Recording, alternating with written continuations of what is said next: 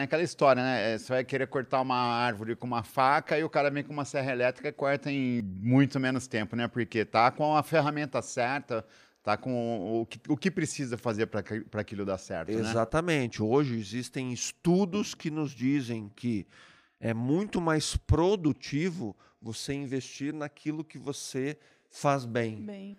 do Exato. que querer mitigar ou aprimorar as suas limitações. Forta-